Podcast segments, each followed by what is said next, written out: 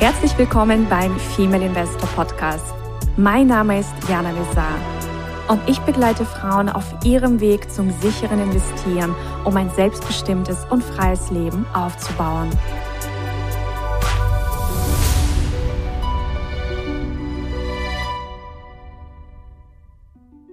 Einen wunderschönen guten Morgen, liebe Investorinnen.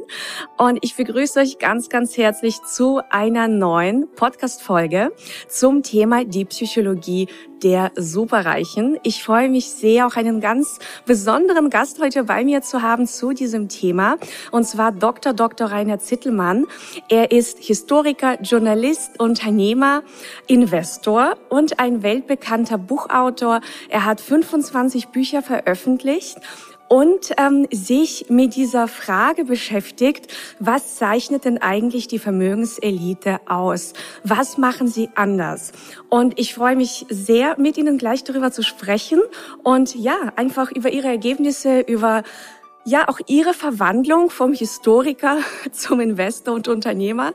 Das äh, finde ich auch ganz, ganz interessant und begrüße Sie erstmal ganz, ganz herzlich in der Female Investor Community. Hallo, guten Morgen. Guten Morgen. Ja, vielleicht nehmen Sie uns erstmal ganz kurz mit auf Ihre Reise.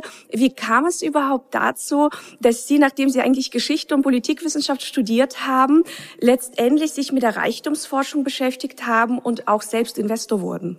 Ja, ich ähm, habe zunächst mal in dem Bereich gearbeitet, äh, wo ich auch für studiert hatte ursprünglich, und zwar ich war hier äh, wissenschaftlicher Assistent an der Freien Universität Berlin, wollte eigentlich ähm, Professor werden für Geschichte, habe dann aber ein sehr gutes Angebot bekommen von dem Ulstein Probilen Verlag damals, äh, da Cheflektor zu werden. Habe dann noch ein gutes Angebot bekommen von der Tageszeitung Die Welt, wo ich äh, viele Jahre Ressortleiter war.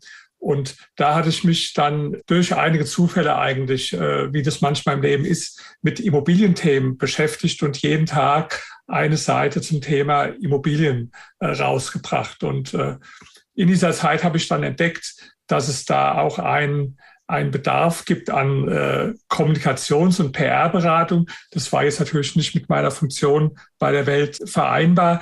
Deswegen habe ich dann irgendwann gekündigt und habe meine eigene Firma gegründet, eine äh, PR-Firma, die auf die Immobilien- und Fondsbranche spezialisiert waren. Wir waren auch Marktführer in diesem Bereich. Das heißt, die Firma ist immer noch Marktführer in dem Bereich, aber ich habe die Firma vor fünf Jahren verkauft an einen Mitarbeiter und jetzt bin ich eigentlich wieder zu dem zurückgekehrt, was ich äh, vorher auch schon gemacht hatte, nämlich äh, wissenschaftliche Forschung und Bücher schreiben, allerdings jetzt äh, teilweise, ja, teilweise zu ähnlichen, aber teilweise auch zu neuen Themen. Mhm, sehr spannend. Und ich habe gelesen, 2016, Sie haben ja quasi zweimal promoviert und die zweite Dissertation hat sich dann mit der Fragestellung beschäftigt, ja, wie funktioniert das mit der Vermögenselite? Was machen Sie anders? Also eben die Psychologie der Superreichen. Wie kam es zu diesem, zu dieser Thematik? Also, hat Sie das schon immer gereizt, mehr darüber zu erfahren oder wie, wie kam es dazu? Also ich habe mich schon äh, lange eigentlich mit beschäftigt, warum sind manche Menschen erfolgreicher als andere. Mhm. Ich hatte dazu ein Buch geschrieben vor jetzt genau zehn Jahren, Setze dir größere Ziele. Das Buch ist übrigens inzwischen schon in zwölf Sprachen äh, erschienen auf der Welt, also sehr erfolgreich. Und in dem Buch, da geht es auch schon drum, äh, warum sind manche Menschen erfolgreicher als andere. Kann ich übrigens auch jedem Zuhörer, jeder Zuhörerin empfehlen. Ähm, sind auch äh, sind überwiegend Männer porträtiert, aber nicht nur, sind auch eine ganze Reihe sehr erfolgreicher äh, Frauen und äh, Unternehmerinnen in dem Buch äh, porträtiert. Und das Thema, das hat mich dann weiter beschäftigt. Ich hatte dann einige Jahre später ein Buch geschrieben, das heißt Reich werden und bleiben, was übrigens auch so als Einstieg ganz gut ist. Und da habe ich dann geguckt, gibt es wissenschaftlich überhaupt was zu dem äh, Thema, also zur speziell zur Persönlichkeitsstruktur von erfolgreichen Menschen und von, von reichen Menschen. Und da habe ich gesehen, dass es ähm, fast nichts gibt. Es gibt ich hab, bin nur auf eine Doktorarbeit gestoßen. Die ist übrigens auch von einer Frau geschrieben, äh, äh, Melanie Böwing-Schmalenbrock. Äh, die heißt Wege zum Reichtum. Mhm. Und für diese Doktorarbeit hatte sie 472 vermögende Menschen interviewt und so versucht herauszufinden, äh, was waren denn die Hauptgründe, warum die Menschen reich und erfolgreich wurden. Können wir gerne auch noch äh, nachher mal auf diese Doktorarbeit eingehen, weil die ist leider sehr wenig beachtet worden. Ähm, ich habe dann gedacht, naja gut, die hat sich jetzt mit den Leuten beschäftigt, die hatten so, die waren nicht richtig sehr reich, sondern die hatten so im, im Median ungefähr, ich glaube, zwei, zwei Millionen Euro Vermögen. Und dann habe ich gedacht, na gut, äh, wie wäre es denn, sich mit denen zu beschäftigen, die noch mehr haben. Und ich habe ich hab mich dann mit dem Professor in Verbindung gesetzt, bei dem die Doktorarbeit entstanden ist. Der ist, äh, heißt Professor Lauterbach, ist äh, Soziologe an der Uni Potsdam und habe mich dann mit ihm äh, verabredet, getroffen. Und dann haben wir darüber gesprochen, wie es mit einem Projekt wäre, äh, wo ich dann die, wo ich mal Menschen interview, die jetzt, sagen wir mal, mindestens ein zweistelliges Netto-Millionen-Vermögen haben. Und äh, das kann man jetzt nicht im Sinne von einer, sagen wir, von so einer quantitativen Untersuchung, Befragung machen, weil einfach da gibt's, da gibt es jetzt keine Stichproben, in denen so viele Menschen äh, enthalten sind, die so viel haben, sondern da macht man etwas, das nennt man in der Sozialforschung äh, qualitative äh, Forschung. Und das heißt, man führt ausführliche Interviews mit äh, Personen und strukturiert die dann. Und da habe ich ihn gefragt, wie viele Personen müsste man dann so finden, äh, damit das so praktisch nach den Vorgaben äh, für qualitative Studien. Und da sagt er, ja, nach der deutschen Forschungsgemeinschaft sind es so 25, die man mindestens finden müsste. Und da habe ich gesagt, gut, das traue ich mir zu. Und habe dann am Schluss sogar 45 äh, gefunden, die ich interviewt habe. Und die hatten so, die meisten hatten ein Nettovermögen zwischen 30 Millionen Euro und eine Milliarde Euro. Es waren auch ein paar dabei, die etwas ärmer in Anführungsstrichen waren. Also die hatten dann 10 bis 30 Millionen und es waren auch ein paar, die ein bisschen reicher waren, die hatten dann eben mehr als eine äh, Milliarde. Aber der Schwerpunkt war so bei 30 Millionen bis äh, eine Milliarde. Und da habe ich mit jedem dann so ein bis zwei Stunden gesprochen. Mhm. Da kam am Schluss, ich habe dann so Transkriptionen gehabt dieser Interviews, das waren immer 1700 Seiten.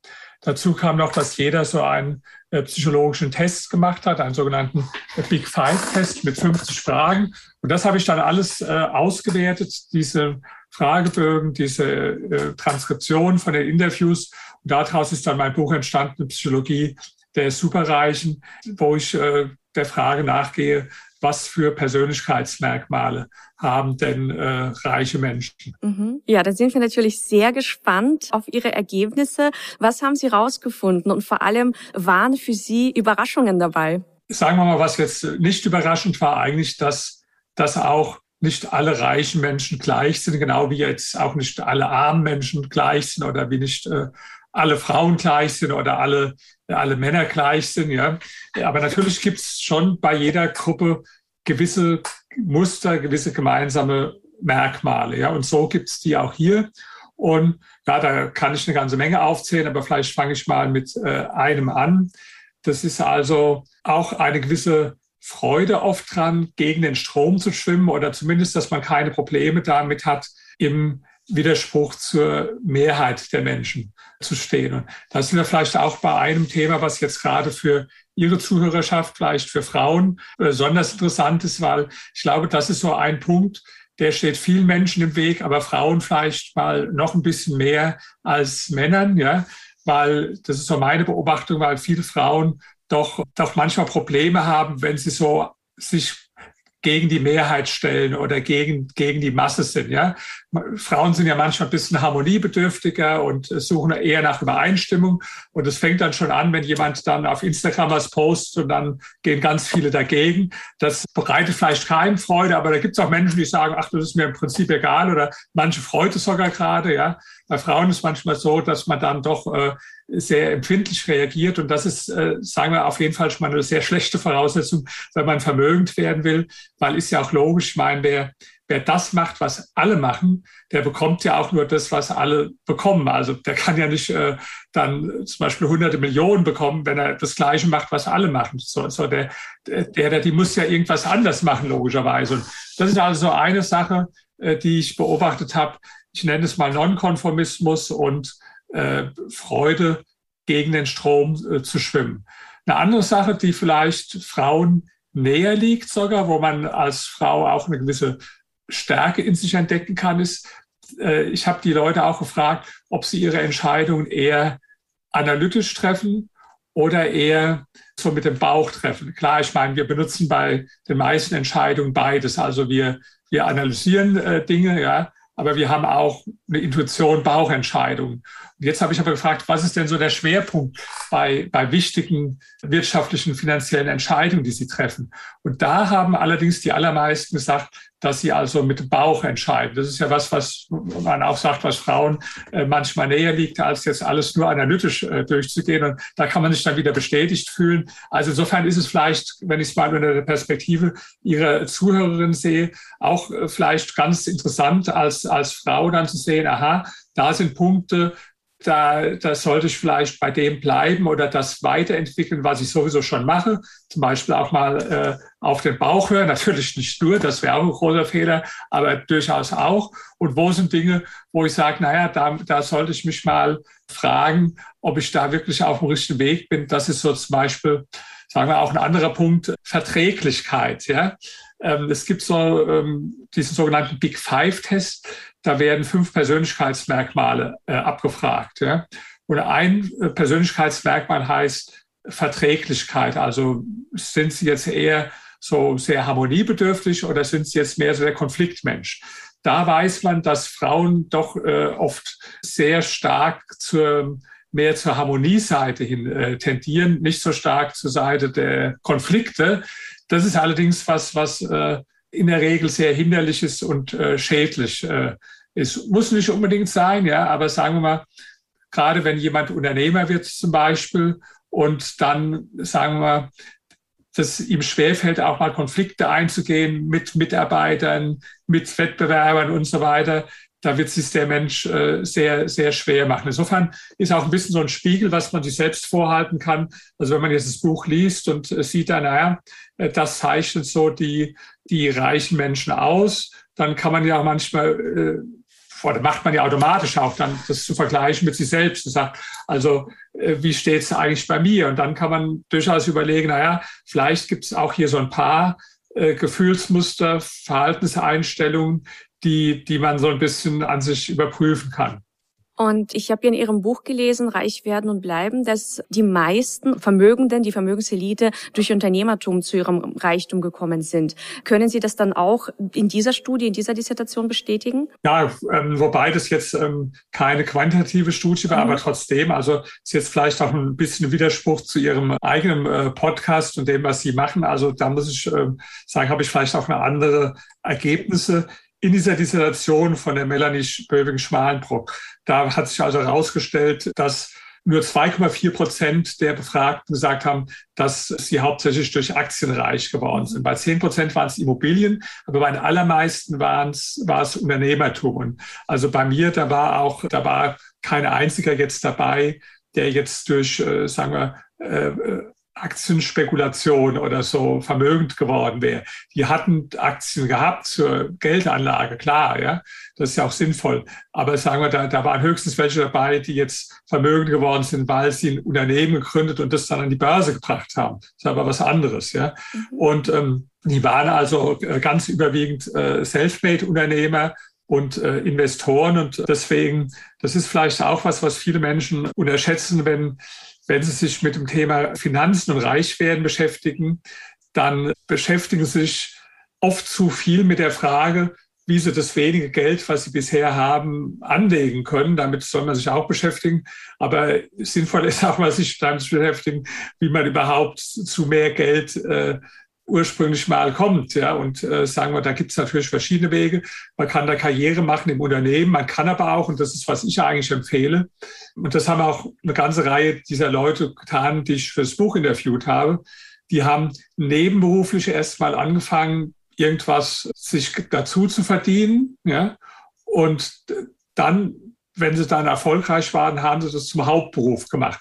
Damit meine ich nicht, dass man nebenberuflich jetzt irgendwo einen, Job annehmen soll, wo man für einen Stundenlohn arbeitet. Da halte ich jetzt nicht so viel davon, sondern dass man nebenberuflich mit irgendwas Unternehmerischem anfängt. Vielleicht irgendwas im Internet oder wo man was verkauft, äh, wo man irgendeine Idee hat, ähm, um einfach mal auch herauszufinden, habe ich das Zeug zum Unternehmertum. Das das weiß man ja vorher nicht. Ja, also Sie haben ja auch erzählt, Sie waren ja auch früher praktisch äh, angestellt bei einer Bank, Richtig. haben sich dann selbstständig gemacht.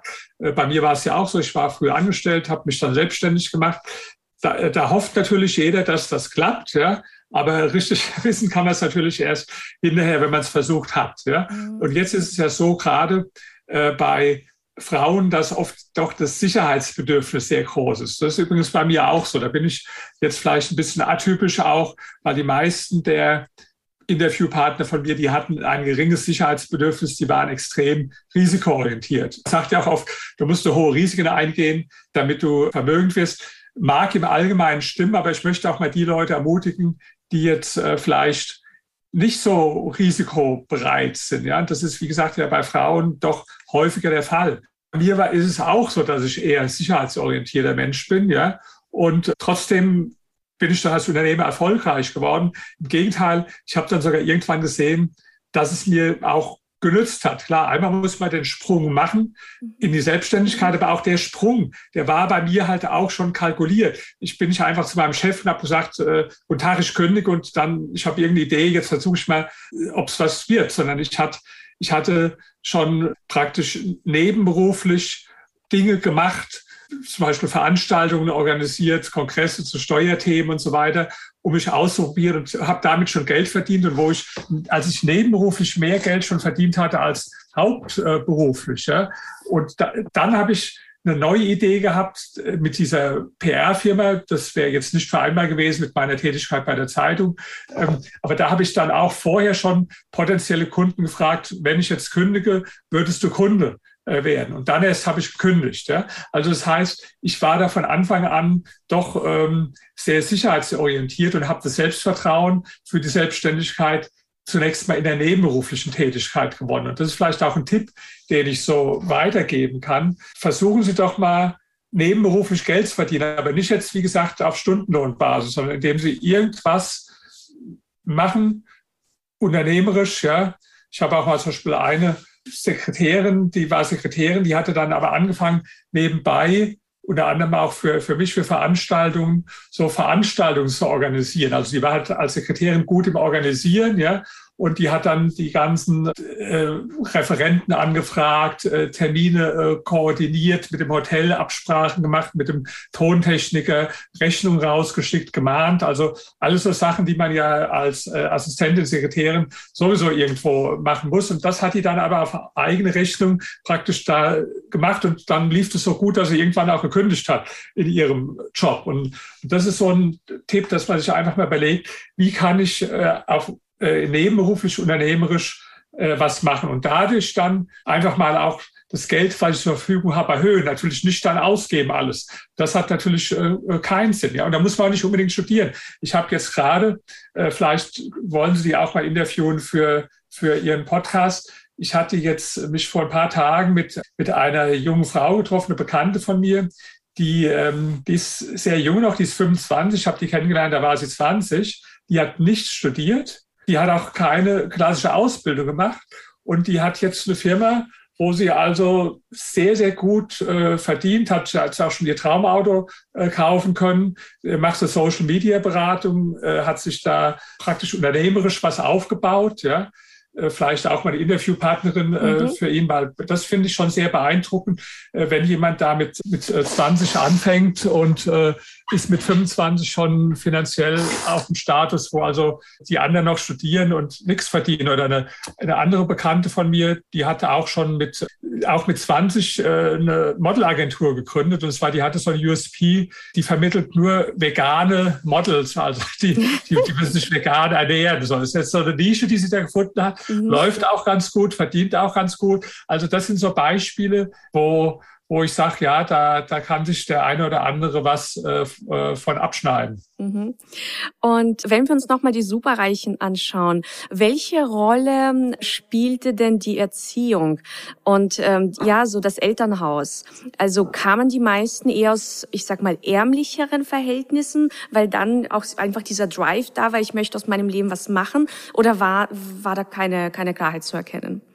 Also die, die meisten, die kamen weder aus sehr reich noch aus sehr armen Verhältnissen. Das, es gab ein paar, wo die Eltern auch Geld hatten. Es gab aber auch einige, wo, wo, wo sie keins hatten. Aber für die meisten hat es nicht zugetroffen. Die meisten kamen aus so Mittelschichtverhältnissen. Also der Vater war Lehrer, der Vater hat einen kleinen Laden gehabt, eine, eine Metzgerei oder irgend sowas. Ja. Also was aber auffällig war, dass, dass äh, sehr häufig die Eltern selbstständig waren. Ja. Also sehr viel häufiger als im Durchschnitt der Bevölkerung. Nicht jetzt bis sind nicht reich geworden mit der Selbstständigkeit. Aber das war, glaube ich, schon wichtig, weil, weil dadurch natürlich auch die, die Leute schon als Kinder, als Jugendliche irgendwo sich überhaupt mit dem Gedanken der Selbstständigkeit beschäftigt haben. Gucken Sie mal, wenn man in einer Familie aufwächst wie ich, wo praktisch da war nie einer selbstständig. Seit Generationen waren das alles Beamte und Angestellte. Ja? Und dann kommt man in die Schule, die Lehrer, die bringen es einem ja auch nicht bei. Ich meine, was macht ein Lehrer? Der geht zur Schule, dann geht er ein paar Jahre auf die Uni und dann geht er wieder zurück in die Schule. Also der hat ja gar keine Beziehung